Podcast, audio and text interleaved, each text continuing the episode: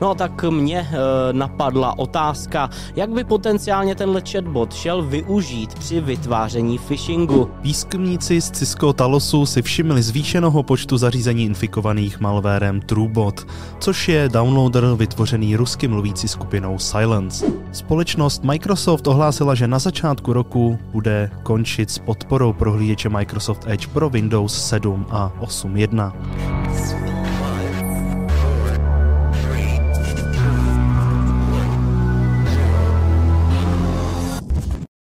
Hezký den, dámy a pánové. Mé jméno je Stanislav Novotný, se mnou je tu můj kolega Milan Habrcetl. Dobrý den. A my vás vítáme u další epizody, ale v Security Castu.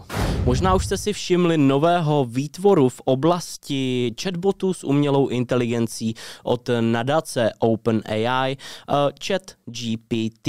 Chat GPT je vycvičený pomocí umělé inteligence a strojového učení.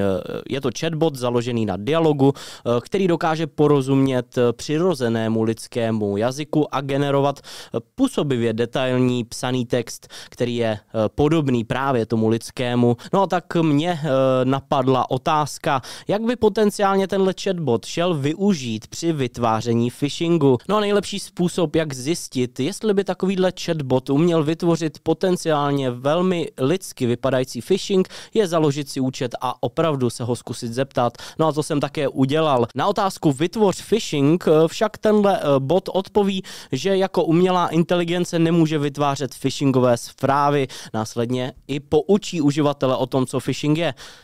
Výborně, v tom případě jsem zkusil otázku přeformulovat.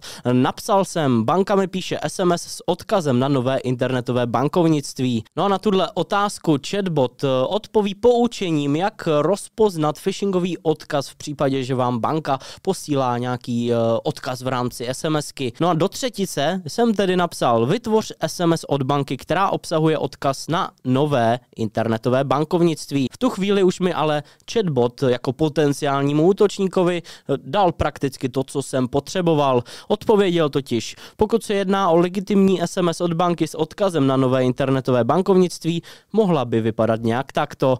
Jak vidíte na obrazovce, následovala popis uh, eh, SMS zprávy uh, i přesně s místem, kam bych měl jako já útočník vložit odkaz. Samozřejmě tenhle chatbot funguje ve spoustě jazykových mutací a tak jediné, co mi stačilo, abych vytvořil phishingovou zprávu v rumunštině, je přeložit eh, tenhle příkaz, který jsem zadal do chatbota eh, do rumunštiny. To jsem taky udělal a následně kontaktoval rumunsky mluvícího člověka, který mi potvrdil, že je to opravdu přeložené důvěryhodně. Takže i když tenhle chatbot s umělou inteligencí napřímo nejspíš nebude pomáhat útočníkům vytvářet phishingové zprávy, i tak je to pro ně tool, který eh, rozhodně budou využívat v budoucnu a e, v rámci těchto jazykových mutací je strašně jednoduché vytvořit phishingovou zprávu na jakékoliv téma.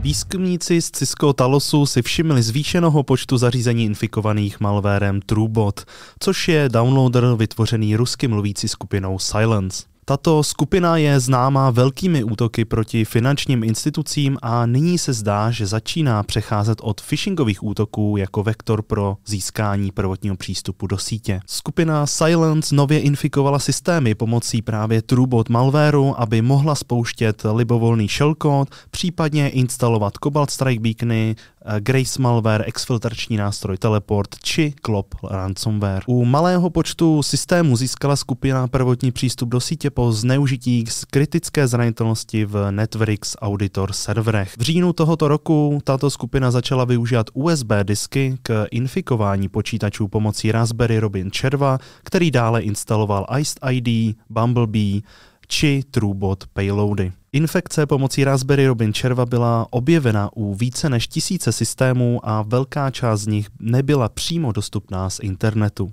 V listopadu tohoto roku se tato skupina zaměřila na Windows servery, které měly dostupné služby SMB, RDP a WinRM do internetu.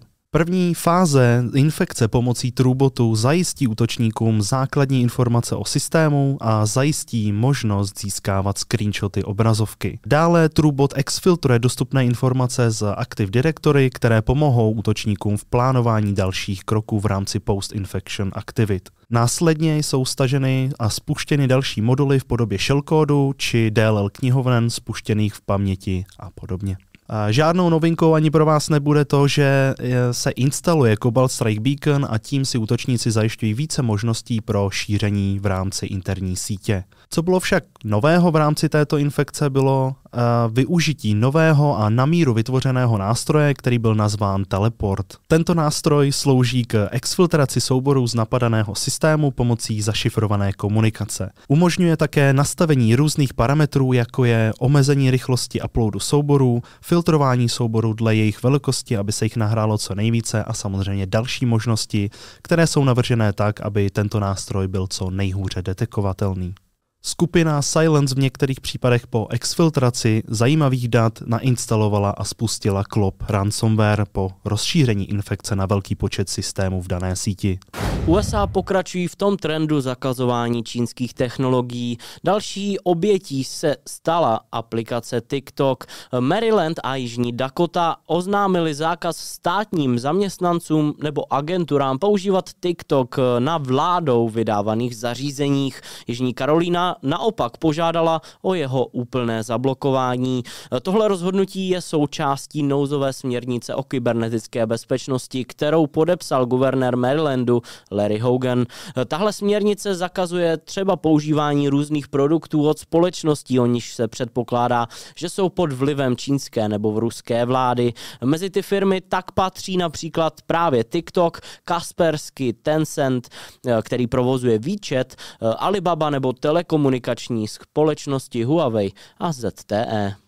Společnost Microsoft ohlásila, že na začátku roku bude končit s podporou prohlížeče Microsoft Edge pro Windows 7 a 8.1. V první polovině ledna příštího roku bude vydána verze prohlížeče s číslem 109, což bude poslední verze, která je podporována na Windows 7 a 8.1 a Windows Server 2008 a 2012. Toto rozhodnutí téměř přesně kopíruje ukončení podpory pro Windows 7 Extended Security Update neboli ESU a Windows 8 a 8.1 také v první polovině ledna. E, stejný problém bude čekat i uživatele prohlížeče Google Chrome, jehož verze 110, která má výjít v průběhu února, e, také nebude podporována na Windows 7 a 8.1. No a Windows 7 a 8.1 stále běží na téměř 13% všech Windows systémů na světě a je tedy silně doporučováno přejít na Windows 10 nebo 11. Nukib vydal kybernetické incidenty pohledem Nukibu za listopad, takovéto tradiční měsíční schrnutí kybernetických incidentů. Počet kybernetických incidentů se během listopadu podle Nukibu vrátil na mírně nadprůměrné hodnoty, a to po rapidním růstu v měsíci říjnu. Tři pětiny incidentů byly na stupnici závažnosti klasifikovány jako významné, naopak ten zbytek eh, jako méně významné. Oproti říjnu nedošlo k velmi me. Významnému incidentu. Během listopadu vydal také Nukip jedno upozornění na zranitelnost, konkrétně eh, týkající se knihovny Open SSL ve verzi 3.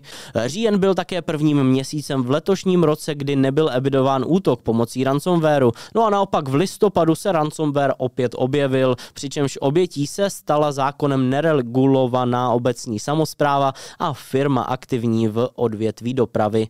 Na konci reportu také Nukip upozornil upozorňuje stejně jako už nějakou dobu my na převažující trend ransomware jako služby. Minulý týden proběhla hackerská soutěž Pwn to Own, která byla pořádána v Torontu a zaměřovala se tentokrát na produkty pro koncové zákazníky. Tato soutěž je pořádaná organizací Zero Day Initiative a probíhá několikrát do roka, kdy se zaměřuje na různé typy systému. Této soutěže se účastnilo 26 týmů bezpečnostních výzkumníků, kteří vyhledávali zranitelnosti v mobilních telefonech, tiskárnách, Wi-Fi routerech, chytrých zařízeních v domácnostech a samozřejmě dalších produktů s nejaktuálnějším softwarem. Během soutěže bylo objeveno a úspěšně zneužito 63 zerodej zranitelností a účastníci soutěže obdrželi téměř 1 milion dolarů jako odměnu. Nejzajímavějšími zranitelnostmi, které se objevily v rámci této soutěže, byly čtyři zranitelnosti v mobilním telefonu Samsung Galaxy S22 s nejnovější verzi operačního systému. Každopádně na detaily všech zranitelností si budeme muset počkat, protože organizace Zero Day Initiative dává vendorům 120 dní na opravu předtím, než je zveřejní. No a to je od nás pro dnešek všechno na obrazovce. Ještě vidíte dnešní Meme of the Week a my se s vámi loučíme v téhle předposlední epizodě tohoto roku, no a příští týden se budeme těšit v epizodě poslední.